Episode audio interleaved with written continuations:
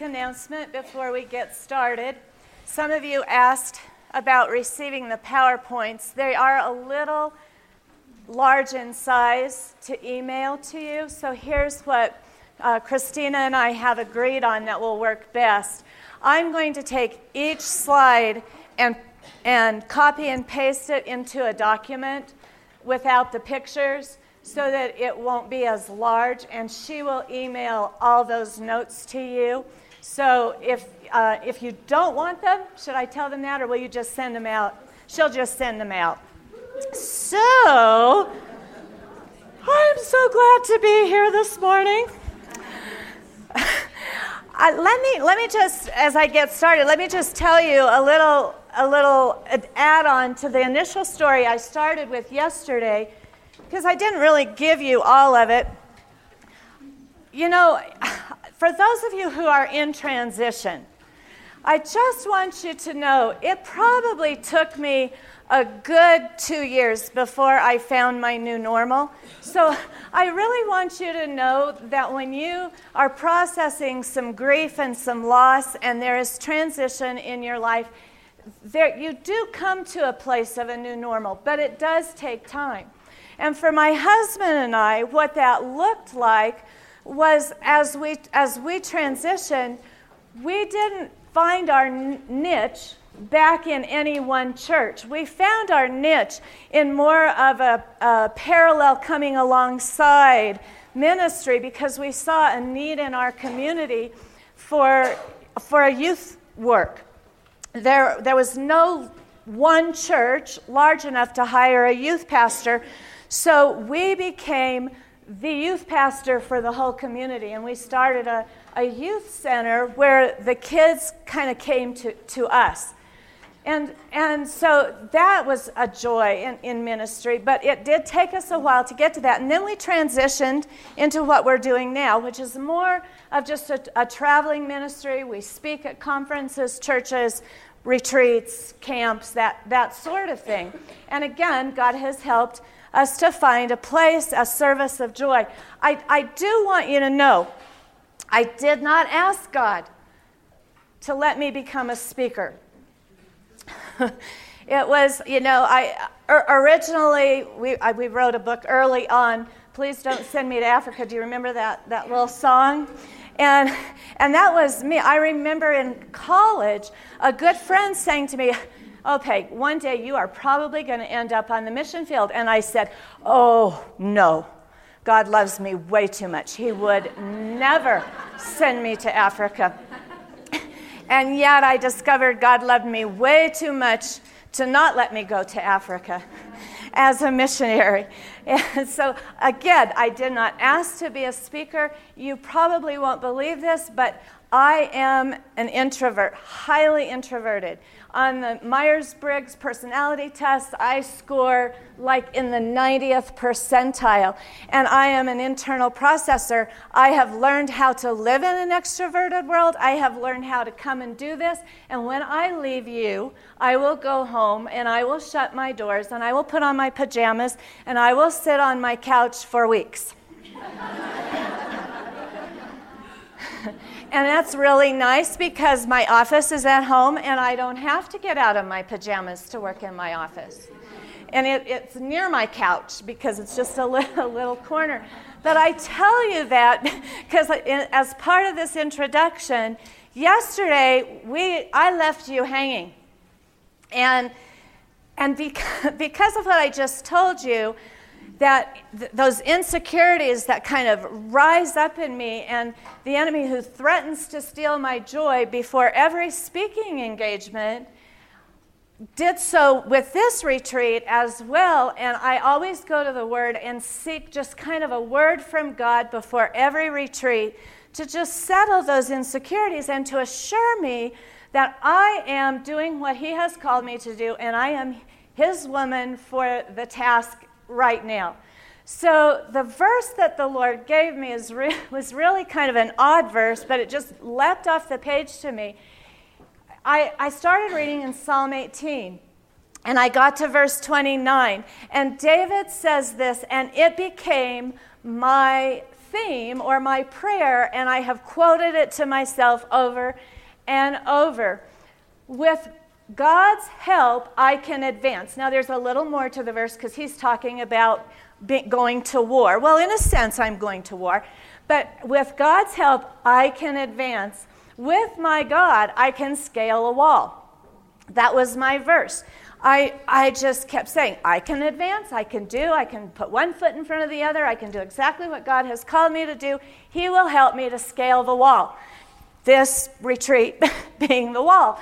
And so, so yesterday, I feel like we got halfway up the wall and I am hanging to the top with my feet dangling and I have got to finish what we did yesterday because we didn't get that far. And it's okay that we stopped because I was done and, and you are done. And Lori reminded me of something this morning that I have forgotten and I shouldn't have forgotten. When we are on the field and language is a barrier, and, and I do this when I go other countries to speak. We, we speak often in Cuba and South America, South Africa, different places.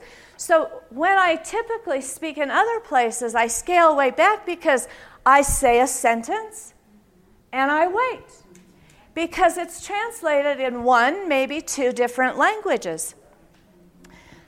You are fresh off the field. You are used to the people who are speaking, stopping, giving you a pause. You get to assimilate while it's being translated. But yesterday, you didn't get a chance to assimilate as we went through slide by slide by slide. So, for the sake of our visitors who are here in the room with us, yesterday we defined joy. We looked at a, a, definition that I came up with that was totally based on a who, a history, and then a mission. When, when we find true joy, our hearts are settled, our, our minds are uncluttered, and we are able to go about uh, serving God with a joy because He has called us to mission. We looked at some myths that I, I recognized, I believed. I would never have thought that I had believed those myths particularly the one about Jesus being not just a, a, man of sorrows, but also a man of joys. One of, joy. One of the things I didn't tell you yesterday was in my research, that picture that I put up on the wall yesterday. As I was researching on the internet, you can find so many things.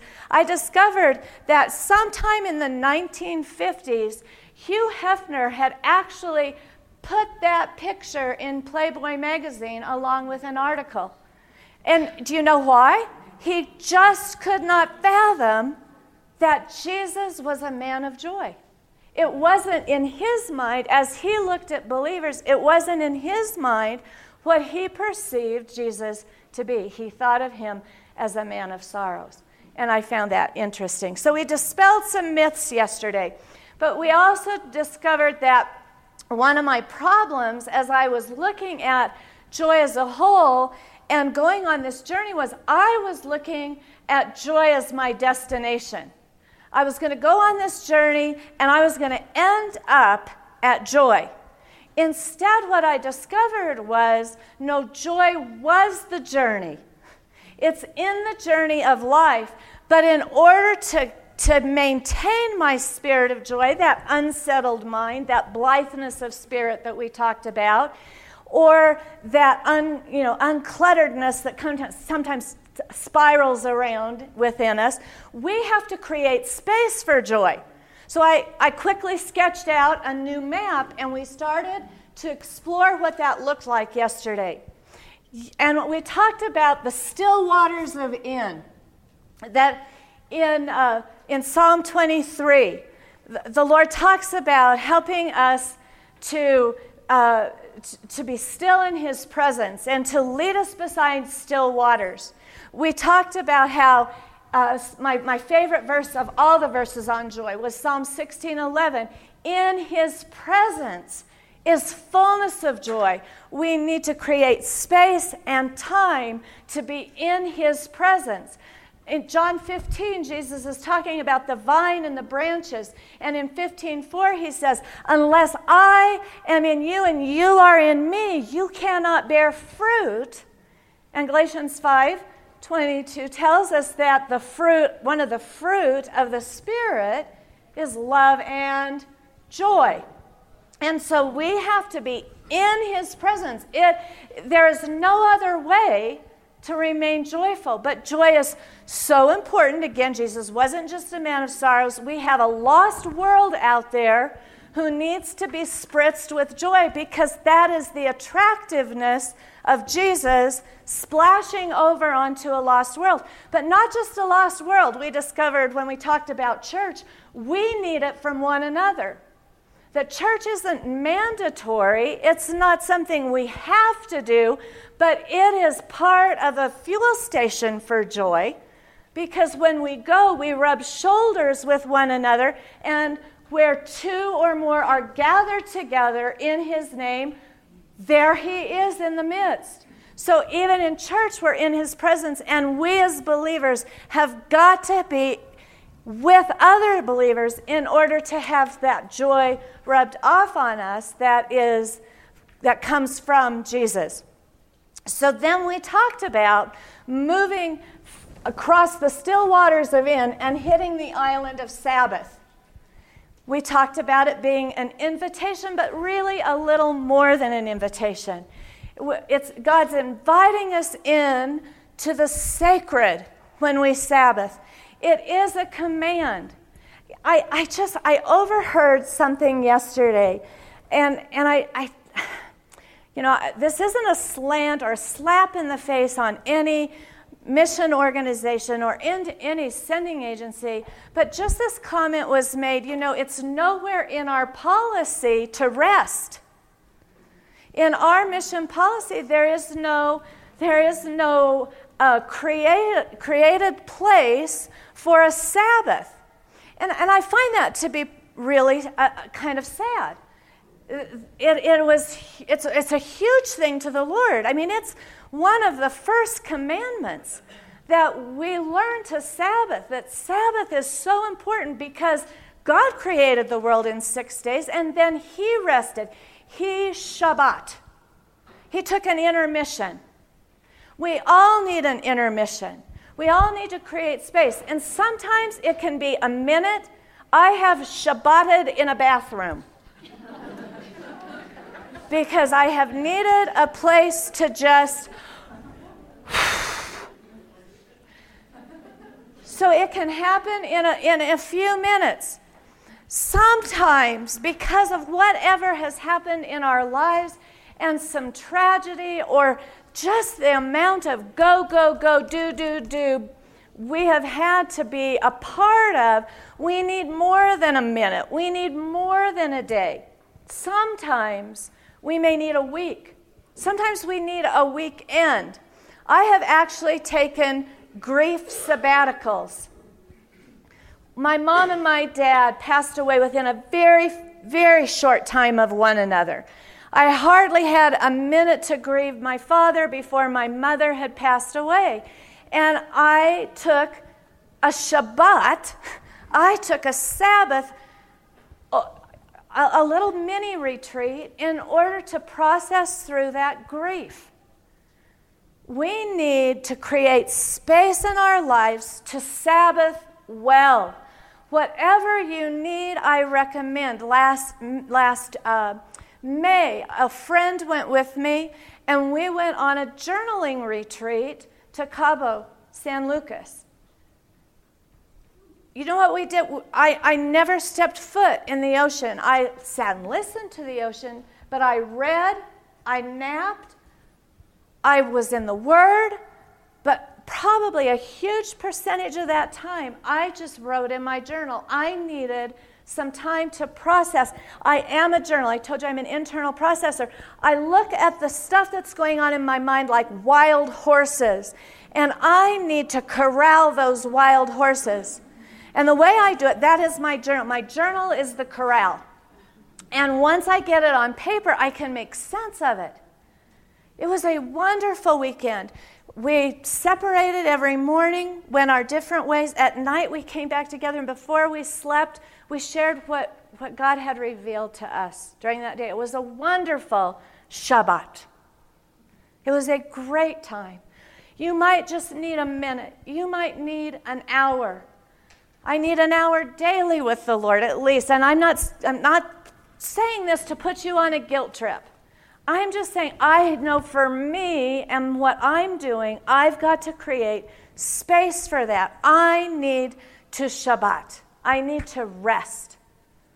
But remember, the other thing we learned yesterday was if Sabbath has a golden rule to rest, it also has another golden rule, a second one, to remember. Now, we're going to come back to this. I, I told you I used to think that if we spent too much time remembering, it would dangerously draw us into depression. And I'll come back to that a little bit. But I want you to know we have got to remember we need stones of remembrances, altars of remembrances built in our lives to help us to recall the faithfulness of God, the greatest gift you can tell, give to your children. And I'll come back to this too. The greatest gift you can give your children or the children in your area of service or anyone you rub shoulders with is to rehearse the faithfulness of God with them. I have a little box divided in small compartments, and each box has a rock or maybe two in it. Each rock has a number on it. And the grandkids might say, Well, what's this rock? And we pull it out, and I tell the story that goes with rock number one. And I might tell them about how when my husband was offered an NBA contract the first time, a, a contract that would uh, he would miss his senior year of college, instead of signing that contract, a great amount of money back in those days, not what, certainly not in proportion what it is today, but to us, who we had our, our salary that year had been ten thousand dollars, or maybe a little less. I was the only income earner, and I was a school teacher. Shows you how far we've come in salaries. So I can tell them that that little stone is how God showed us that that was not, he made a commitment to finish four years at a Christian university. And he turned down an NBA contract to finish his senior year. And everyone told him he was crazy, absolutely nuts. They pointed their fingers at him and said, You will never play in the NBA. We will make sure you will never play in the NBA. But God's faithfulness when he went on, finished God's faithfulness, brought him another contract when everyone said that was impossible. So I have altars of remembrance of stones that I literally do, but I need those regularly. I, I, I told you how I, I, get kind of insecure before speaking engagements. That's another thing I do to come back to the fact that this is I, I, don't need to be insecure. I don't need to quiver in my shoes and have my knees shake every time I get up to speak because God, in His faithfulness, has allowed me to speak truth time and time and time and time again. Over and over again. And when I go back and remember, well, there was this time, and then God did this, and by grace, he allowed me to see this happen. And by grace, I have done this because that was God working in and through me. When I recall those things, it just strips away whatever it is the enemy is trying to rob me of and replaces it with peace and faith in, in the Lord. I need pastures of remembrance, and they're all over Sabbath Island. So that was, the, the that was where we kind of left off yesterday. When I left off yesterday, I had a picture up there that showed the city of, the, we were going to talk about the city of salvation. I want to tell you Caleb's story. Caleb is six.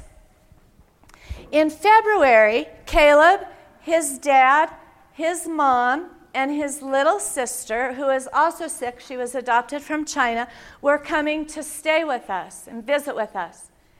His dad had been in our dorm in Kenya. And so we have a close bond, as you know, with those that you have connected with on the mission field. There's just this, in fact, Caleb calls me Nana Peg. He is my dorm grandson. So Caleb and his mom and dad were coming.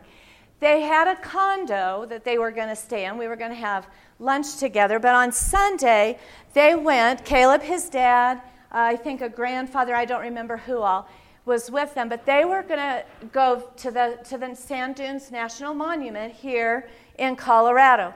It's February, it's winter in Colorado in February.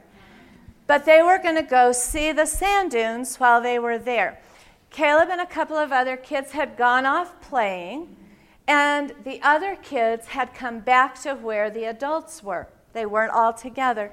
Somehow he got turned around because the sand dunes are vast and they all look alike. So Caleb got lost in the sand dunes. And at five o'clock, his mama sent me a text Caleb is lost, and we can't find him. Pray that we will be able to find him. At seven, she sent a text back because by now it's getting very dark. Do you know anyone that has a helicopter? well, no. Not on my radar. Do you know anyone that has a helicopter? And I said, No, but have you called search and rescue? Well, search and they, and, and they had. Search and rescue came and they were looking for him. They contacted someone that had a helicopter, and helicopter began to fly around looking for him. At nine, they had still not found him. At 10, they had still not found him. So Caleb's daddy, Danny, asked one of the search and rescue guys, I, I believe in prayer, and I believe in specific prayer. And so I need you to tell me what is the, mo- you know, the best case scenario that will keep Caleb alive if we don't find him and he is out there through the night.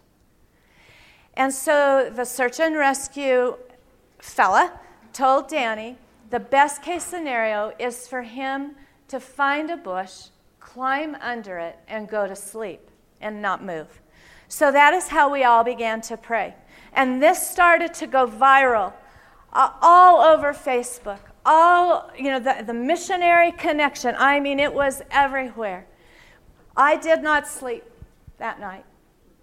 I was awake all night praying for Caleb, praying that he would find a bush, that he would fall asleep, that he would stay still. He was dressed like this. This was a picture they took because Danny is a he's an avid picture taker.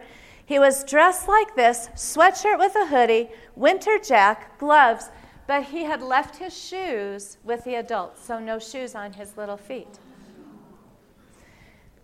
Well, come 7 in the morning, I got a message from another former missionary kid who lives in Colorado Springs who let me know I don't know someone with a helicopter, but I know someone with a personal drone. This young man had his own drone, and he said, I, if you'll give me their phone numbers, I will let them know I'll send my drone out looking for Caleb. So, all through the night, he had not been found. It was supposed to be horribly cold that night, and I don't remember what the predicted temperatures were, but God, in His grace, allowed it to be 15, min, uh, 15 degrees warmer. 8 o'clock in the morning, sheriff's department, a couple of guys are driving down the road, and they spot this little boy out on the freeway, and they pick Caleb up. He has over 50 cactus thorns in each foot. How he made it out there, I don't know. But he heard the traffic and he walked toward it. He saw the helicopter lights, but he had heard coyotes between him and the helicopter lights. So he was frightened and instead he curled up under a bush. He took off his warm winter jacket, he had wrapped it around his feet, and he had slept through the night. When I got word from Faith that Caleb had been found, first I just wept. I was on my knees thanking the Lord. And then this spirit of rejoicing just took over. I am not a very, what is, expressive, joyful person. Like, I don't express joy. I, am just not very expressive. Let, let's just say it that way.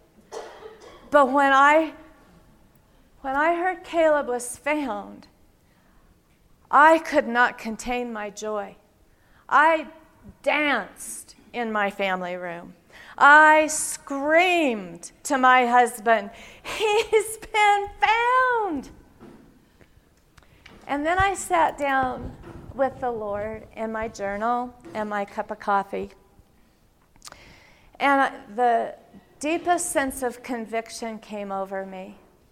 And it was this salvation was not meant to be tamed. But I, what I wrote in my journal was, I have tamed salvation in me. I have placed it like a lion in a cage at the zoo. And occasionally I throw meat to that lion. And I feed it just enough to keep it alive. But lions weren't meant to be in zoos, were they? Lions are meant to run through savannas, to drink voraciously from raging rivers, to, to chew and to hunt and to you know, eat of the meat that God provides for them. That is what lions were created to do. But the lion of salvation in me I had I, I tamed him. I put a halter on him and a saddle on his back, and I had sat on him. We need to visit the city of salvation often, ladies, because we start to take our lostness for granted. I remember my lostness. We need to love our lostness. I have hated, hated, hated my lostness because I did not like the lost girl I was. I was a wild child. I have a story I'm not proud of. I try to hide my story. Every time I share it, I struggle with sharing it because I feel like I'm digging up an old, yucky, stinky, smelly, dead body that I'm holding up to dangle in front of you and say, Well, look, see, this is what I was, but God until I learned that uh, from a pastor in California who has long since passed, E.V. Hill, that God's greatest act was not creation, was not Jesus dying on a cross, was not the resurrection. God's greatest act, when God was at his greatest, was when God reached down from heaven saw Peg Forrest in a pit of her own self digging, reached down his hand, picked her out, and planted her feet upon the rock. We are not meant to tame our salvation. Ladies, go often to the island of Sabbath, to the city of salvation, because you need to love your lostness because only then will you appreciate the sweet word of found. And my prayer to you is not only will it become a joy to you, overflowing, but that you will let your salvation roar the way it was meant to be roared. From the city of salvation, we must go to the banquet table of truth. It is so important to spend time in the Word of God for yourself. I love other people's Bible studies, and I do them. and I teach them. I love other people's books and I read them and I enjoy them and I get something out of them, always. But there is nothing that brings me greater joy than when I am in the Word and I stop at a verse like that one I just gave you in Psalm 1829 with my God, I will advance. With my God, I will scale a wall. And that word comes alive to me. The truth of it digs deep down into my soul. That's when I remember it. I don't, I walk away from a Beth Moore study, and about five months later, you might say to me, What did you learn in that study? Well, the name of it was Breaking Free. I can't tell you because she spoon fed me. She spoon fed me well, but when I've been in the kitchen, I've prepared it, I enjoy the meal. Our former pastor, who I'm still mad at Southern Gables for stealing, those people, used to say to me and to my husband, God has convicted me that I must spend enough time in the kitchen that I can prepare a gourmet feast for Sunday. Now, I'm not expecting gourmet feasts from me to you. I'm not expecting him to prepare gourmet feasts from you either. But you know what? We can sure do a great Thanksgiving dinner. We can sure find joy in the discovery of the word for ourselves. And I guarantee you, I guarantee you, you will remember it. And the other thing I guarantee you is that it will fill you up with joy and that God will intentionally cross your path with people who need to hear exactly what He has shown you that morning. He has done it time and time and time again for me because the word of the Lord is tested and it is true. It is for all of us. And sometimes we are the only, you've heard this, it's such a, you know, it's just so common. We are the only Bibles that people get the opportunity to see and read. So it must be fresh, it must be meaningful. I know how many of you have young, young, young, young children? Young kids, I've been there. I'm sorry. no matter how early you get up, they get up that early too. I know it. I, I've lived it. I've been there. It's hard. I've tried many things. I read the scripture in Psalm 58 about, you know, or, or, it was in Psalm 59, I think, where, or Isaiah 59, where God says, you know, if you will get up, you know, I will awaken you each morning and I will instruct you with the word and you will be like a teacher. I, I didn't look the verse up this morning, but that's basically what it says in, a par- in Peggy's paraphrase. So I tried saying to God, all right, I don't care how early I get up, my kids are there with me, but I need time with you. So if I wake up in the middle of the night, I'm going to take that as a sign that you, you awaken me morning by morning, the verse says. So if you awaken me, I'm going to get up. That's why I'm going to do my quiet time. If there's still enough time left and my kids are still asleep, I'm going back to bed. I tried that and it worked for a long time, but not consistently. And then I, didn't want to be legalistic about it, you know, set an alarm in the middle of the night or anything. And I was so tired at times, I did not wake up. And I was missing time with the Lord. So I had to find little things. I, I'm a big fan of three by five cards.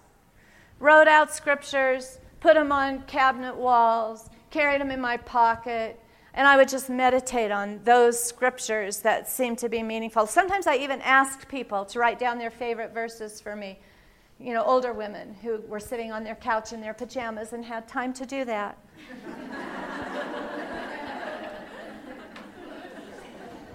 yep. Let's go to the next one. The banquet table, the Highlands of Hope. The hope of righteousness, the hope of the righteous brings joy, Proverbs 10 28. Okay, here's the thing about hope.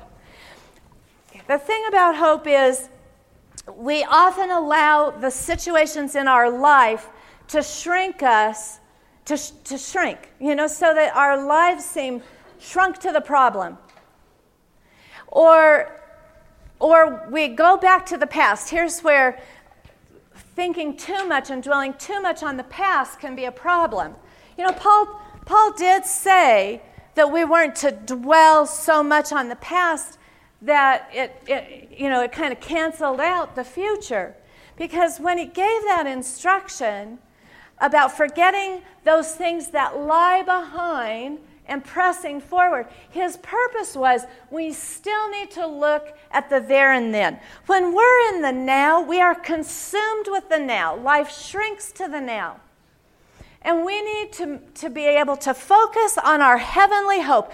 Philippians tells us we eagerly await a Savior from heaven. We eagerly await that Savior. But we shrink it to the now and we forget there's a there and then. If we can climb to the highlands of hope, we get a better, bigger perspective. But if we let the stuff from the past or in the now just cycle around and around and around and around in our minds, we are stuck like a little whirlwind in one place. So we've got to climb to those highlands of hope so that we don't allow the future from um, the past from strangling us and the future from being all it can be. Does that make sense? It's because what will happen and what can happen in the future is bigger than what happened in the past. Jesus often talked about the much more of God. So if there's a judge and if you go to him consistently and eventually he dispenses justice, Jesus said, how much more will your heavenly Father dispense justice? If an earthly father will eventually, you know, feed his children, how much more will your heavenly Father do? So that's what climbing to the highlands of hope does. It allows us to view the how much more of God? And we need to do that regularly because as we view the fact that we have a future, we really fill up with joy. Let's move on. Uh, the other, other thing is uh, in Mark Buchanan's book, The Rest of God, he says this you know, hope is a practice for eternity. Hope is a dress rehearsal for forever. And, and I loved that. The playground, playgrounds and parties of pure nothing but fun. Did you expect to see that on Sabbath Island? How many of you grew up, you don't play cards, you don't go to dances, and you certainly don't go to movie theaters? Well, I was definitely going to hell for 18 years because my mom and dad owned a movie theater. Playgrounds and parties appear nothing but fun. Mark Buchanan says Christians are missing out on a theology of play. And he goes off into how Jesus exemplifies that for us. And, and he talks about how we misunderstand a lot of Jesus' teachings, that they were very, very funny. And Jesus was playful with his disciples. Sabbath is also for play because play is about, or rest is about renewal, and play for some definitely is renewing, isn't it? So we need to make room for joy. And um, what he reminded me of was in Lion, Witch, and the Wardrobe. Lucy and Susan watch Aslan die, and they are brokenhearted. But then they get the privilege of watching Aslan rise from the dead and, and be resurrected. Do you remember what Aslan does? As soon as he sees them, he plays with them. They play a game of chase. He chases them around the rocks and in and out, and he almost lets, lets Lucy catch his tail, and then he's off again. And here's the quote Whether it was more like playing with a thunderstorm or playing with a kitten, Lucy could never make up her mind. Whether it was more like playing with a thunderstorm or playing with a kitten, Lucy could never make up her mind. But those children giggled and laughed and had fun. And when it was done, their joy was renewed. Now, we're not going to finish session two. You've probably already figured that out. and that is just fine.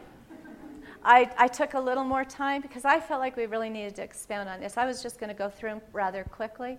I felt like we needed to take a little more time on it as, as I looked at my notes last night. So I'm giving you a little more than I had planned. But I also, I'm just going to touch base quickly, give you an overview of session two, and I'm going to fudge on session three, but you're never going to know I fudged on it. Because you didn't know what I was going to say and what I wasn't. na na na na. Go to the next slide.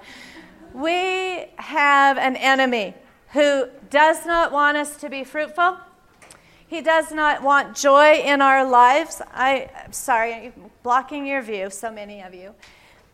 John 10:10 10, 10 tells us the thief comes to steal, to kill and destroy, but we have a God of life who wants to give us life more abundant.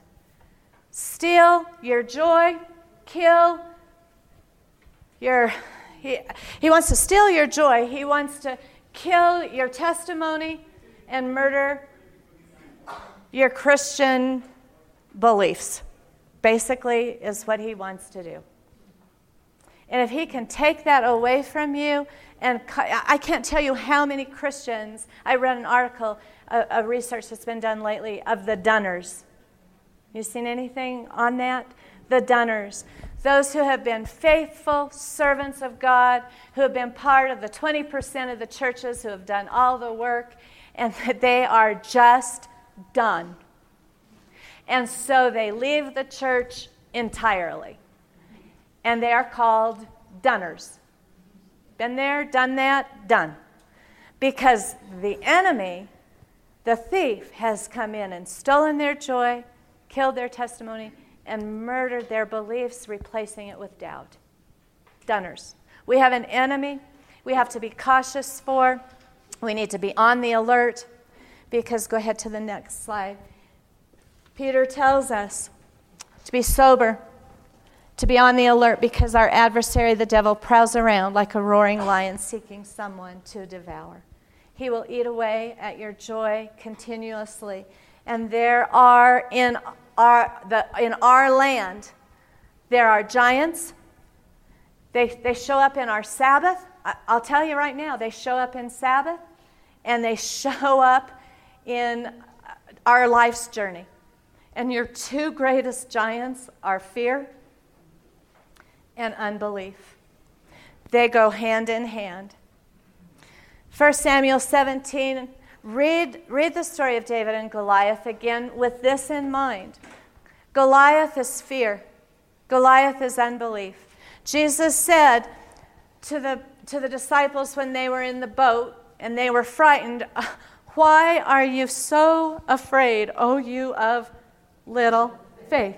Fear and unbelief are brothers. They always show up at the same time. They will always try t- to ruin your life and they will squash your joy as fast as you can blink an eye. I have battled with fear most of my life. On the mission field, I struggled and struggled and struggled with fear. My closest friend was murdered by thieves a mile from our home. Right before a break, when all the students left, and when my husband left to take the family back to the States for the burial, I was left alone with our three kids on the station, and fear and unbelief came pounding at my door. No, they didn't pound. They knocked my door down and they walked right in. And for 12 days, until I got to the point of desperation, they devoured my joy. Fear and unbelief. But But God, unbeknownst to me, these, these ways of creating space allowed me to feast at the banquet table of truth until it went from here to here. From here to here. So, one of the greatest things you can do in conquering those giants is let the, is repeat the truth almost like a mantra. And i say that cautiously because i don't mean it in a new age way. But you need to from here to here until it becomes a part of your soul and a part of your life and a part of who you are. And you rise up. Put the word of god in a slingshot that stone of truth in the sling and you whip that baby around until that giant is dead dead dead dead deed. Cut the head off. And this is where we're going to stop fear and unbelief. They will ruin your lives if you will let them.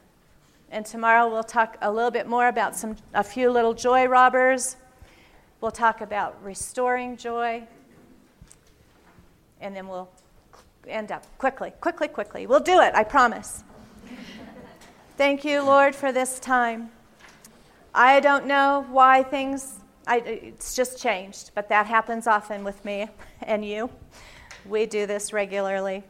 I pray you would bless these women, that you would give them takeaways, that you would give them an ability to, um, to use practically what we have talked about, and you would restore their joy. In your name, amen.